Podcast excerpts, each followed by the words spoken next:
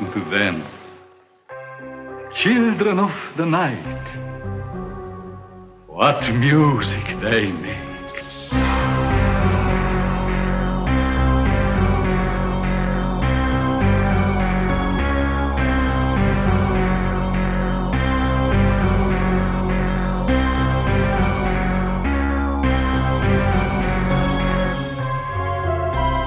Welcome back to Scored to Death, the podcast, the official companion podcast to the book Scored to Death Conversations with Some of Horror's Greatest Composers.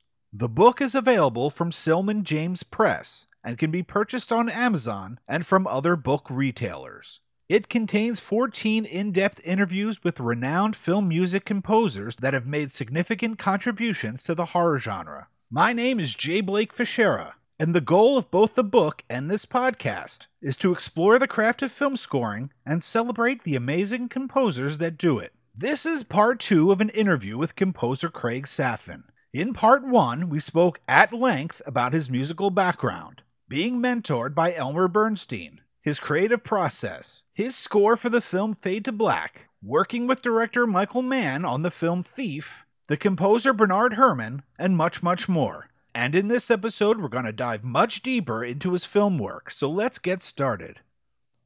Can we talk a little bit about Wolfen?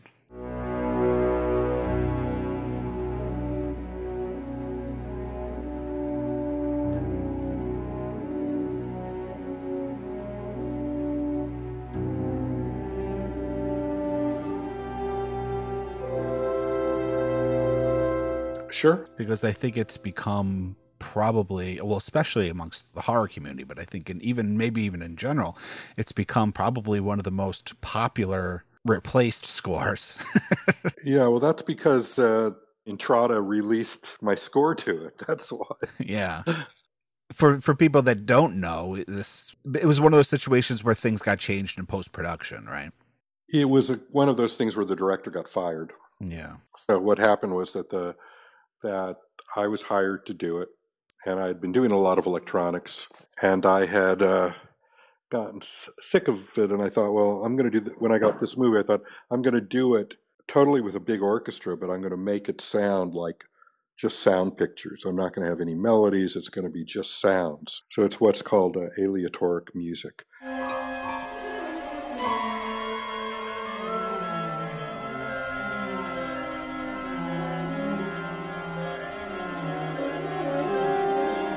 So the music is almost half improvised by a full symphony orchestra. And uh, it's cool. And uh, the director was all for that. But uh, the director and the producer were making two different movies. And they eventually fired the director, let me do my score. And then, the, like a day after I did the score, the new director basically uh, axed my score and uh, then hired James Horner to do it, to do the next score. So that just happens. It happens to everybody. There's a whole big book of it if you ever are really interested. There's just a book about replaced scores, and that's in it. But, uh, you know, every, as my agent used to represent Miklos Rozsa, and he used to say the mark of maturity in a young composer is having his first score thrown out. Yeah. So it's just part of the business. It's not pleasant. It was very upsetting. I thought it was a really good score, but it was just uh, it was a political situation. The new director came in and he basically recut the entire film. He threw out my score, recut the film, rescored it, and like started from scratch. And I was part of the old team. I mean, that's really all it was. I mean, I've replaced people's scores too. Yeah. I've repl- replaced other composer scores. So it's just the reality of the business. You have to have a thick skin. Where did the idea to approach it with that aleatoric style come from? Uh, well, I think it came from a few things. We were trying to get a sound for the the supernatural wolves. So I was recording a lot of weird sounds using different reverbs and resonant frequencies and recording didgeridoos and bull roars, and I was just trying to really go out there.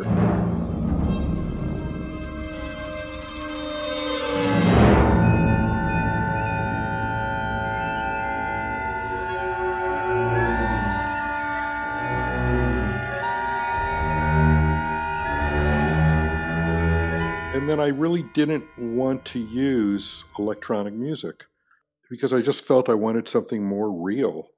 And I felt I could get all those same interesting sounds, but with an orchestra. So I had been listening to Penderecki, who was a composer who wrote in this style. And then I was, uh, there was a movie called Altered States.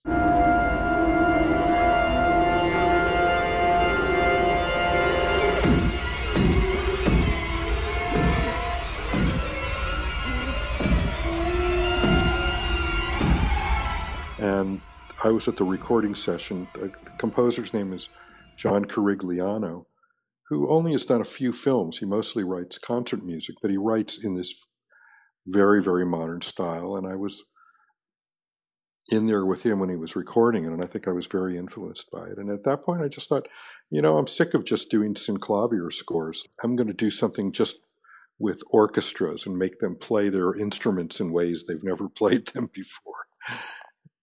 You know, so I worked with all the players to figure out ways. How can you play this trumpet without a mouthpiece? How can you, you know, tune water glasses and use your bow on them? I mean, you know, all that kind of stuff. So it was fun.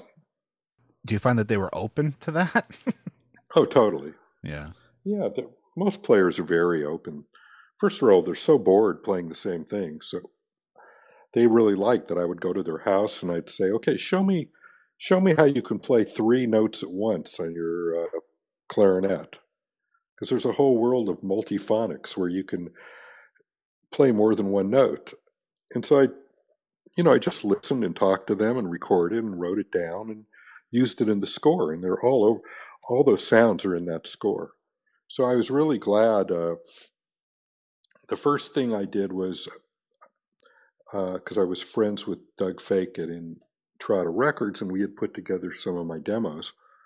And so I went there uh, up to Berkeley and just put out, made a CD of my Wolfen score you know, just for collectors. Yeah. And then a few years later, I guess Intrada decided they were going to really release it for real, and they did, which was great. So, yeah, so it's a cool score. It's pretty unique. Yeah, it is. I, I have a copy, mm-hmm. and I urge Good. everybody else to get one too. I would like to talk about the film Nightmares. Okay.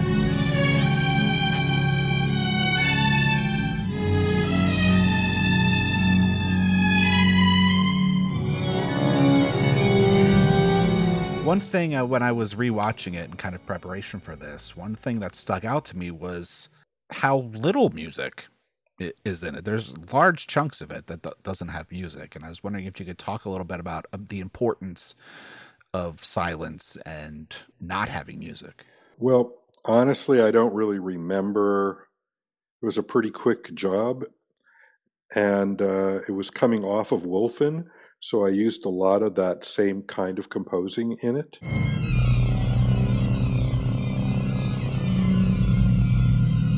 But it was also an anthology, so it was, I think, four different stories. Yes. I mean, I haven't seen it in many years, but if it's an anthology, probably what I would do is try to get a different sound for each segment of the anthology and maybe one of them was, you know, just didn't seem like it needed a lot of music. I mean, obviously, silence is really important, especially in horror films. In in horror films, when you cut out the music is when the audience gets the most scared. I think it's like when the music stops. Uh oh, you know. Yeah.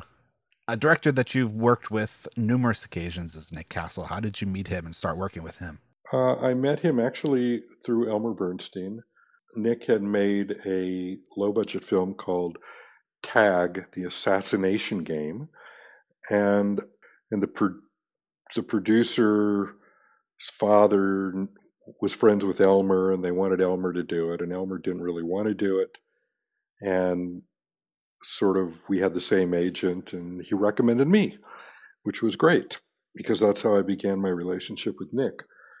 And so I did the music, and uh, then I ended up doing quite a few movies with Nick. A film that I absolutely love, and I would imagine that you've found that there's an entire generation of people that love The Last Starfighter and the score to it. Yeah.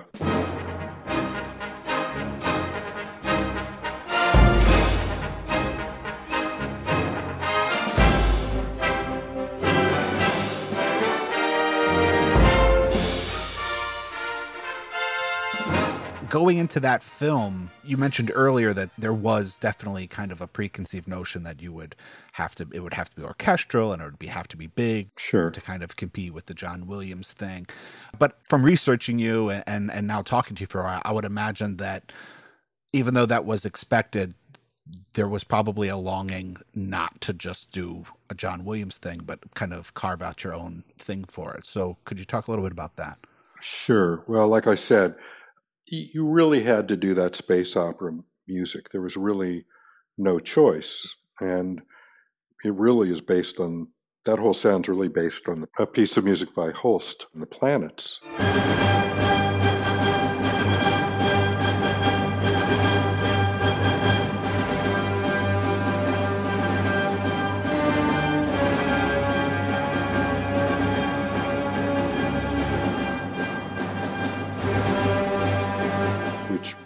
Star Wars was temp track with the planets before John Williams came.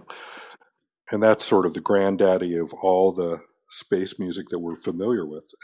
So you can you can hear the influences of that throughout Star Wars and all those movies. I think what I did was I used to love Sibelius, and so I listened more to him and his sounds, which were a little more romantic.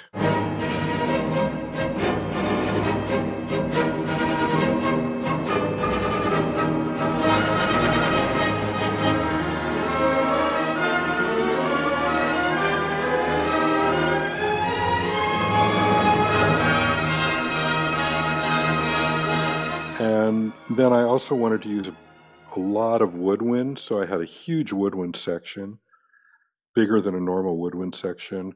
And then I also included uh, some synthesizers, which were never in any of the Star Wars movies. They never used synthesizers in any of those.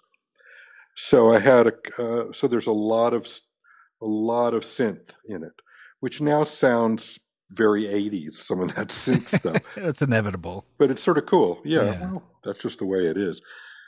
Whenever you think you're hip, just remember in, you know, 20 years it'll be nostalgic. It won't be it won't be hip anymore. Especially when it comes to technology. Totally when it comes to technology. Yeah, so so I mean I really wanted I, I used quite a few synths, which was tricky because it was all done live with this like 80 piece orchestra. And there were a lot of technical issues because a lot of the synths were sequenced, which means they were pre-programmed so they could play super fast. So like over the Death Star sequence. Uh,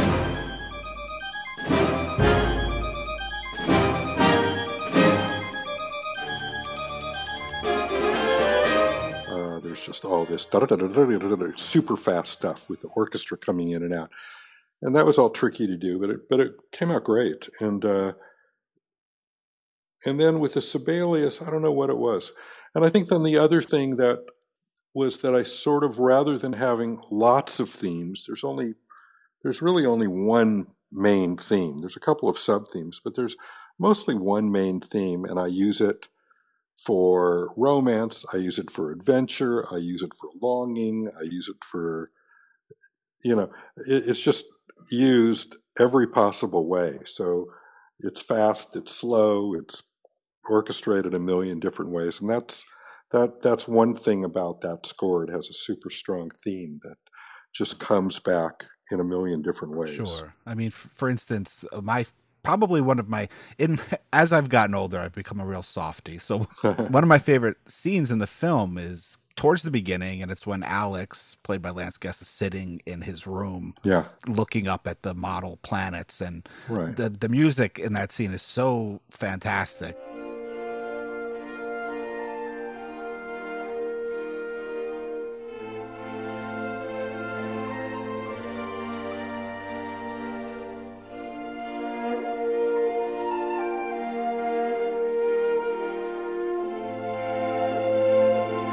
So captures this like longing to be somewhere else.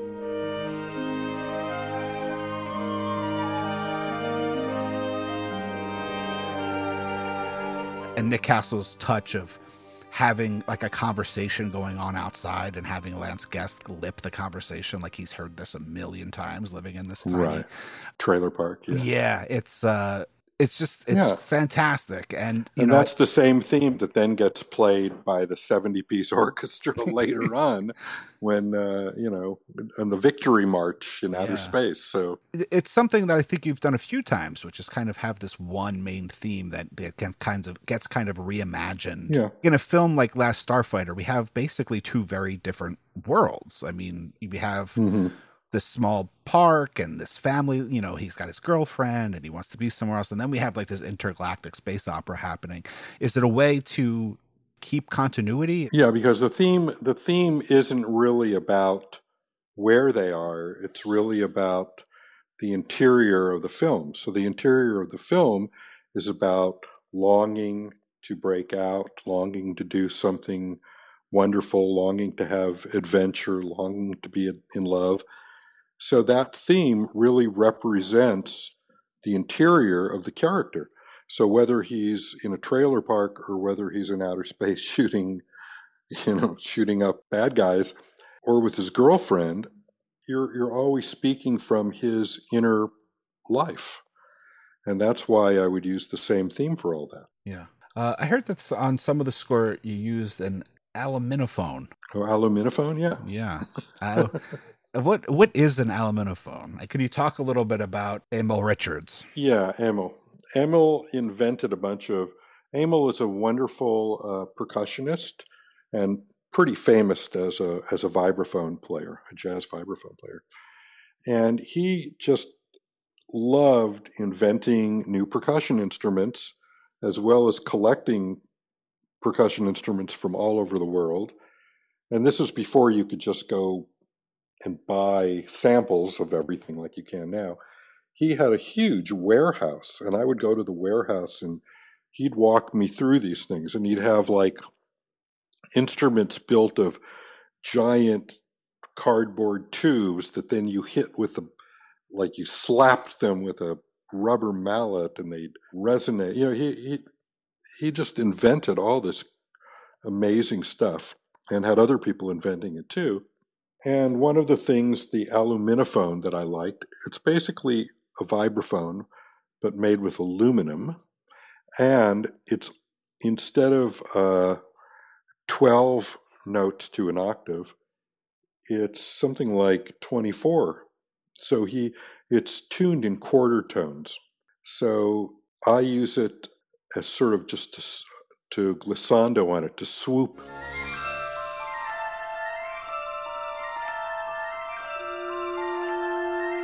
And it just has this wonderful feeling of magic when you do it. It's a beautiful sounding instrument. Yeah. I know that uh, Nick Castle is a musical person, and his Yes. parents were. I think his, his was it his father that was a choreographer. His dad choreographed a lot of the tap dancing. He uh, Royal Wedding he choreographed with Fred Astaire. He choreographed the Nicholas brothers, who were uh, great uh, African American tap dancers, and were in some of the Shirley Temple movies. Yeah, he he was he did a lot of the the movies back then. And I think I think I've even heard Nick say that in a lot of ways he felt like he was approaching Last Starfighter as a musical, but without Right. you know songs. Yeah, he loved musicals. What's it like working with him? What's his way of conveying to you what he's looking for? Well, he's probably the director I've worked with more than any other, and he is very easy to work with in that he is musical. He'll listen to what I do, he'll make little comments, but basically, he sort of just lets me do what I want to do.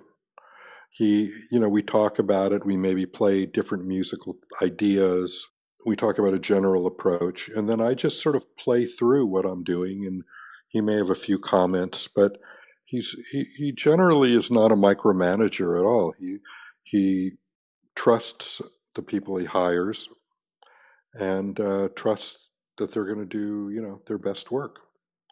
So he's a pleasure to work with. but he's not like just leaving you alone either. I mean, he he is Yeah. he is there, and you talk through the scenes, and occasionally little changes might get made in the scenes if they, if you want the rhythm to feel a little different. You might cut something down or add something, things like that. Mm-hmm. Before we move on to the next film, I would like to talk a little bit about Centauri's music Okay. And uh, maybe talk about how you came about the sounds that you used for that. Sure. Well, that was one of the only other themes that was in Starfighter because I felt he should have his own theme. And again, I, like I said earlier, I I grew up loving musicals, so I loved Robert Preston, and The Music Man is really one of the all-time great musicals and great musical films. And Robert Preston's performance is just unbelievably wonderful. And so this character was definitely based on that, like the alien version of uh, Professor Henry Hill in The Music Man. Yeah.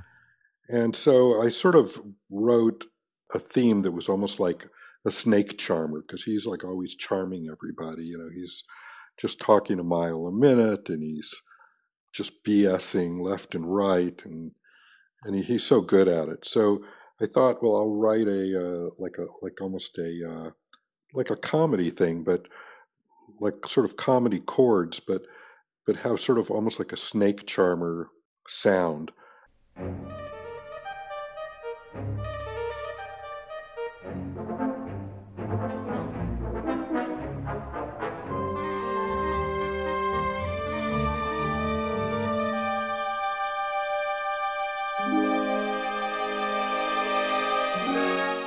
And uh, I used what was called an electric woodwind instrument, which was basically called an EWI, and basically you play it like you play a clarinet. So it has all the same finger fingerings and all that, but it attaches to a synthesizer.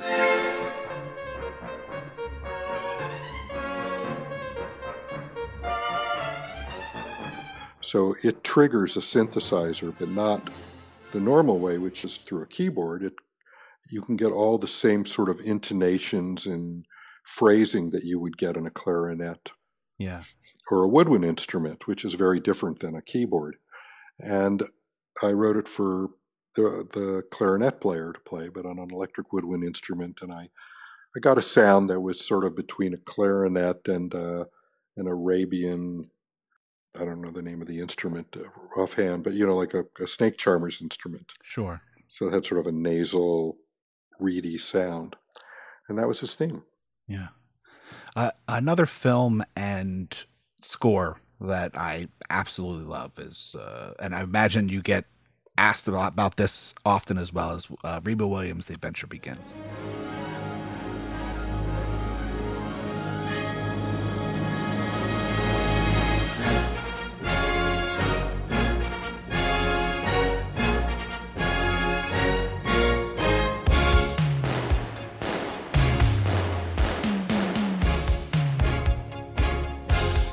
Now, this is a circumstance where you're kind of bridging Western and Eastern sounds. I was wondering if you could talk a little bit about your approach with that. Sure. This was a super complex score. I think it was the most complicated score I've ever written. Yeah, so the sub character was Korean, and it was about a Korean martial arts uh, practice. And so superhero music, sort of heroic music, but then the lead character, Remo, has to go through this whole training period where he's learning this Korean art.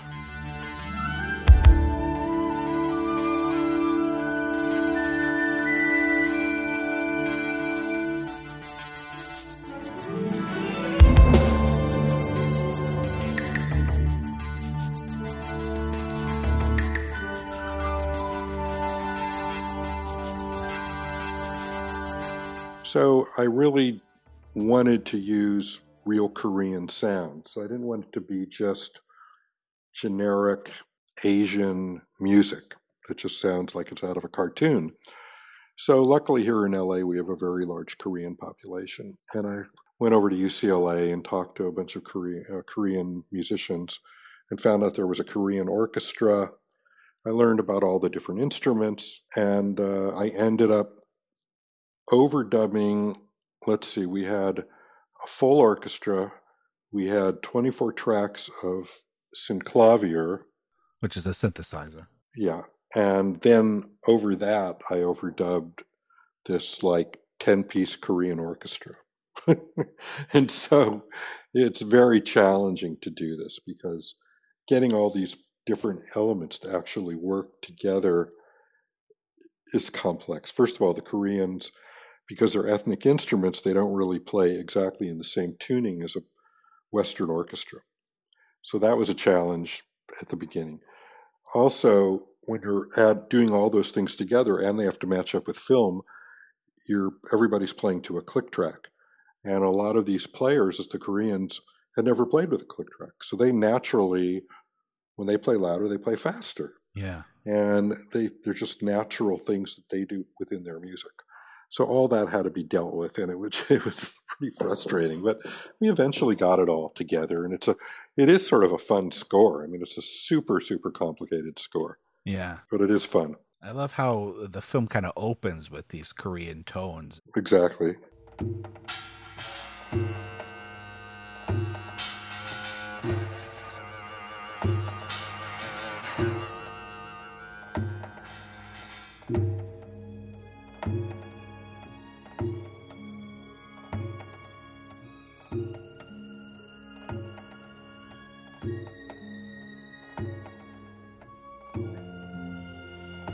It's almost like misdirection because then we have the reveal that what we're looking at is not in Asia. It's, New York City the whole time. Yeah, right. Because it's just like these visuals that you're not sure what they are. And I'm playing the Korean theme, which is actually based on a Korean folk song, and with these weird instruments. And then suddenly you're in superhero land. So it, it's fun. Yeah, the main title is really fun. I actually reorchestrated the main title so it could be played by a regular symphony orchestra, and it's been performed a bunch of times. Yeah. You also had to adapt it because you also scored the pilot for a potential series. Right. That was after the movie. How, how do you go about kind of scaling it down to do it for television? Well, honestly, I don't really remember. I think I just used a lot more synthesizers.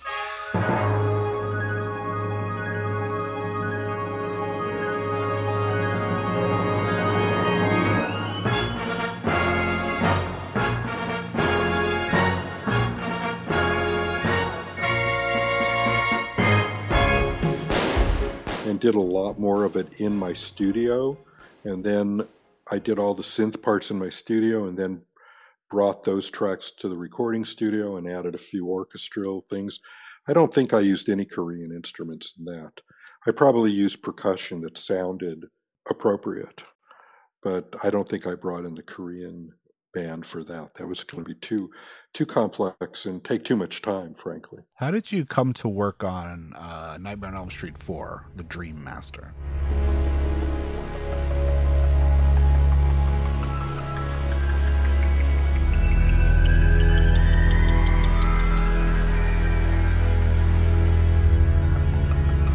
Well, uh, Robert Shaye, who was the head of New Line Cinema, I think he heard Remo Williams or saw it, and he basically said, "I want that guy to do Elm Street." So that's how that happened. Pretty simple.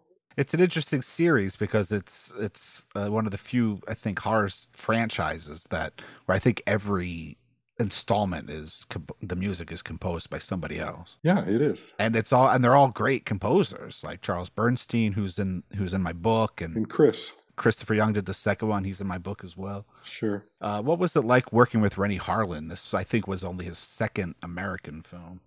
Right. It was pretty easy to work with Renny. I mean, he was a character. Uh, he, you know, he he he was one of those guys who, who I think liked sound effects much more than music. Yeah. But he heard all my music. He liked it a lot.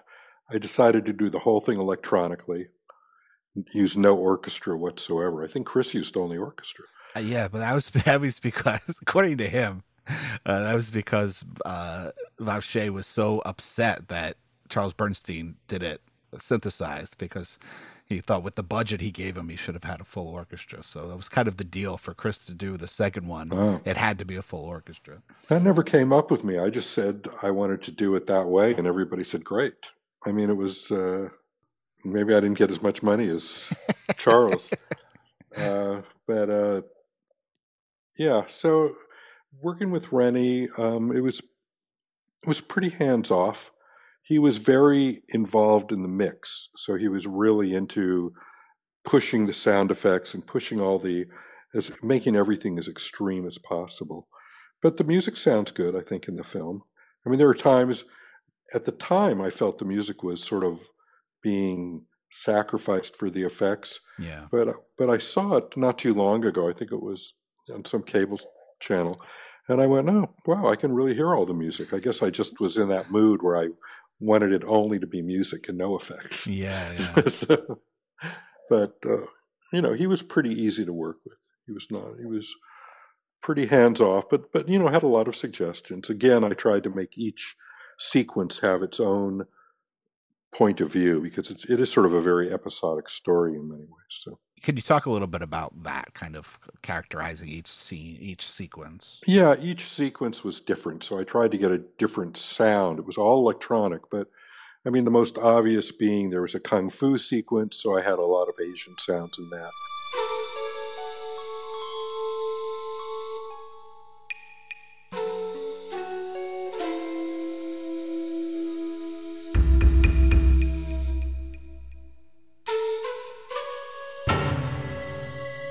There's a sequence where she's turned into a cockroach and goes into a roach motel, and so I sort of got in this sound, this low sample contrabass clarinet that I made sound almost like an insect, like a buzzing insect.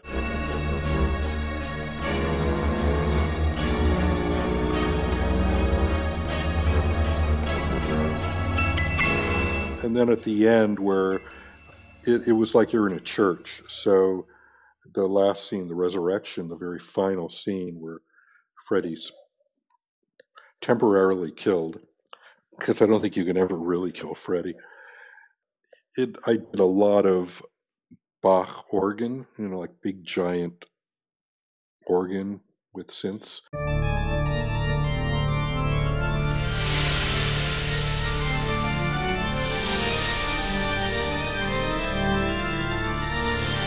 Make it sound like you were in a cathedral. Yeah.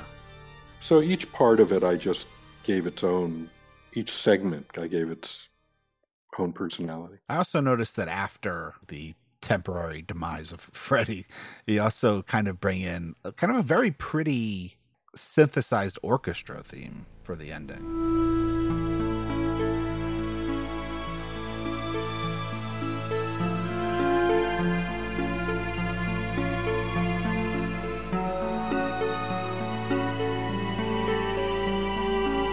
Right, right. Well, that's sort of Alice's theme. The girl's theme was really beautiful, and it was like a big romantic theme. And that sort of is her victory more than anything.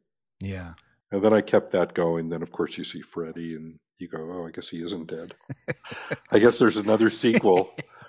They're gonna milk it for another sequel. Oh no! He also went back and added Charles Bernstein's original theme throughout the movie.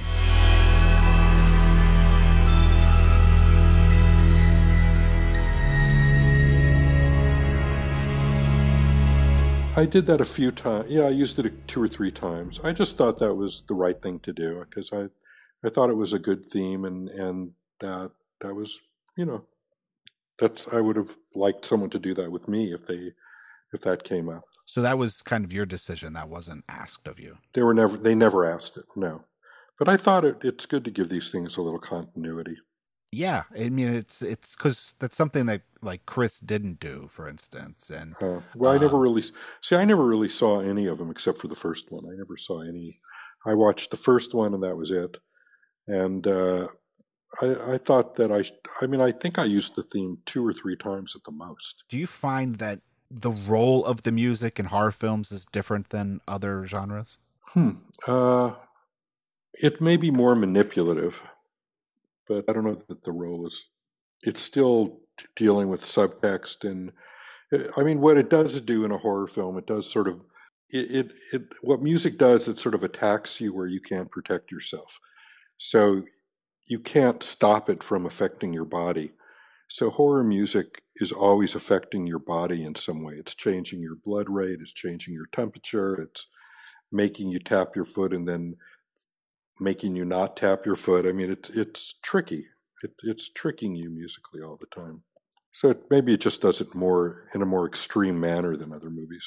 One of the things that I don't think a lot of people think about is that there's actually a very close relationship between comedy and horror in terms of tension and release, you know, the way a joke works as opposed to like a, a suspense shock scene. And, and they're mm-hmm. both all about timing in a lot of ways.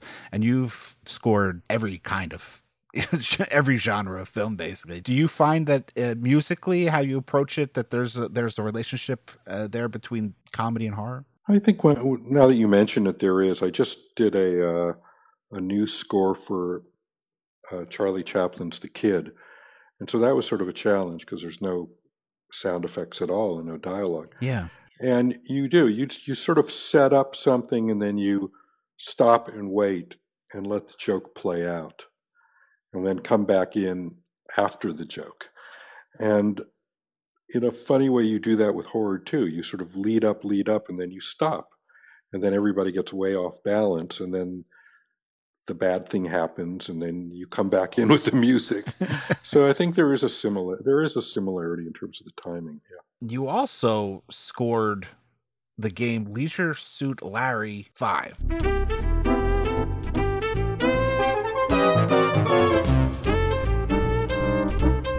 yeah, that was a weird thing, but yeah, I did.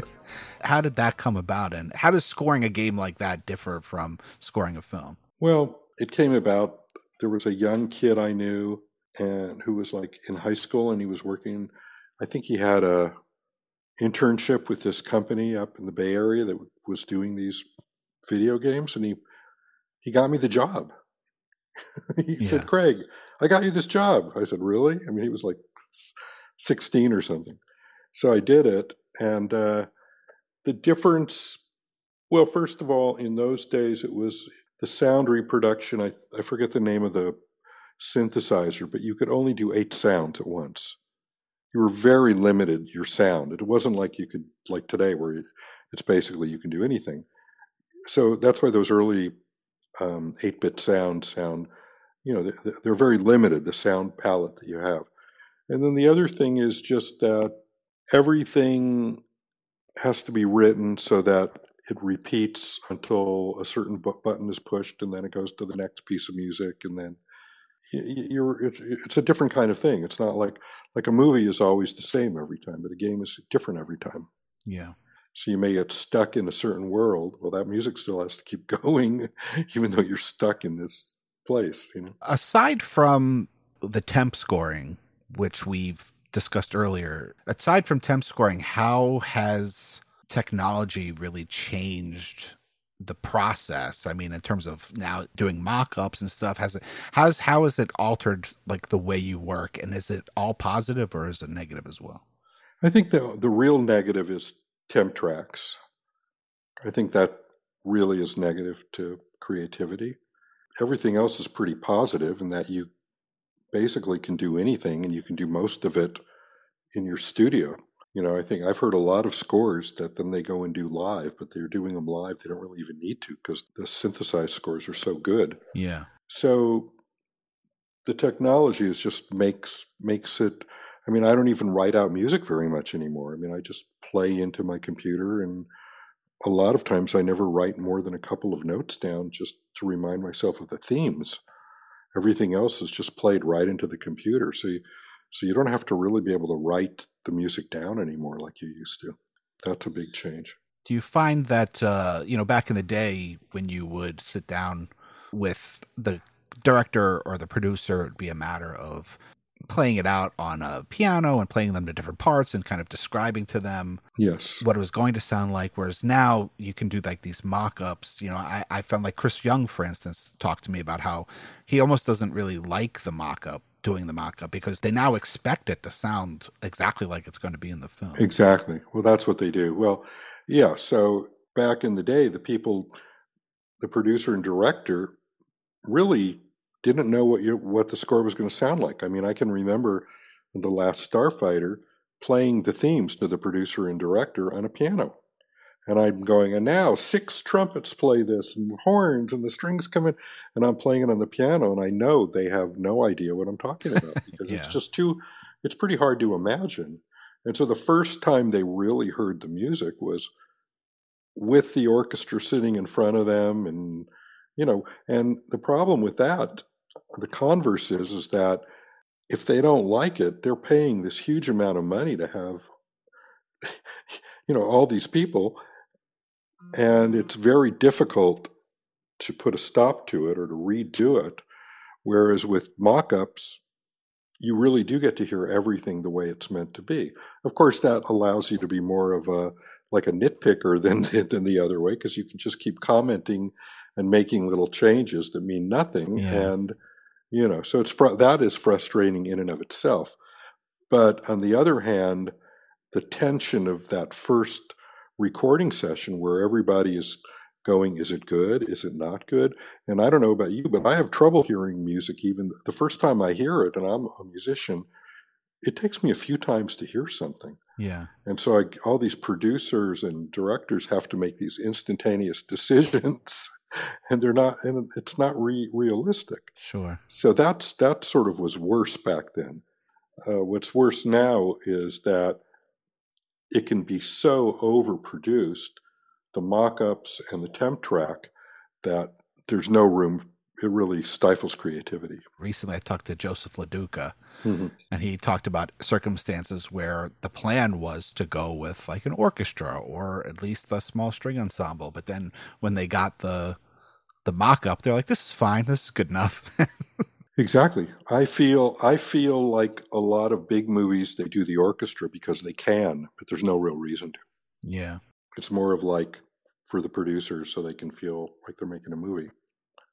but it doesn't do anything. Yeah, as we're winding up here, I would love to to uh, talk about just if there's any session or experience, not necessarily the finished product, but anything that you worked on where it's like your you know your favorite, you have fond memories of it.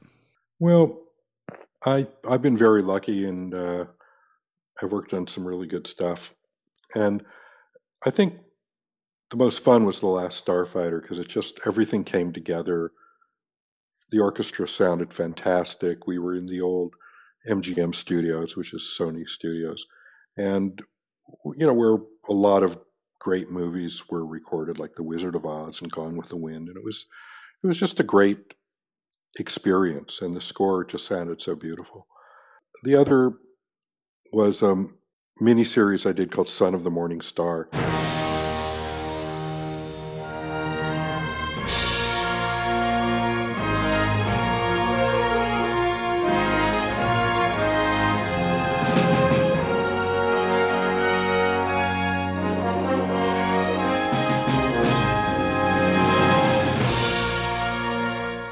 And Little Bighorn, and that that score I actually recorded it in Utah, and it just sounded beautiful. So they're just the moments when when everything seems to really come together.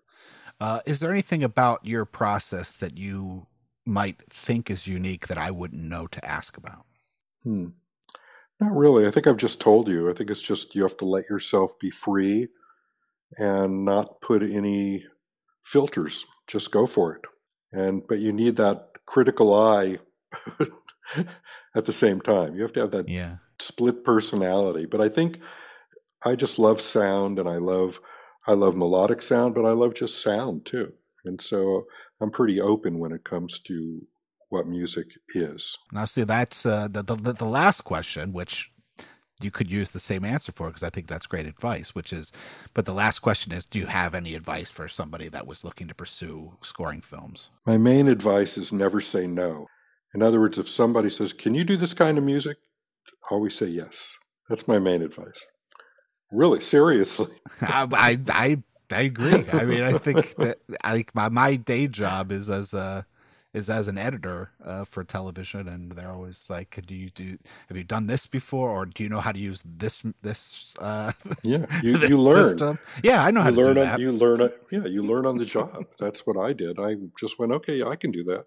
I can do an all electronic score, and I just look, read the books, figure it out. Craig, this was amazing. Uh, I appreciate your time. Can I put in one plug? Sure, of course. Okay, I have uh, an album that came. Uh, well, I've been doing my own albums of my own music without film. My last one was called Rough Magic, but my new one is coming out on Varese Sarabande, which is mostly a film music label, and it's called Sirens, and it's my impressions of Homer's Odyssey.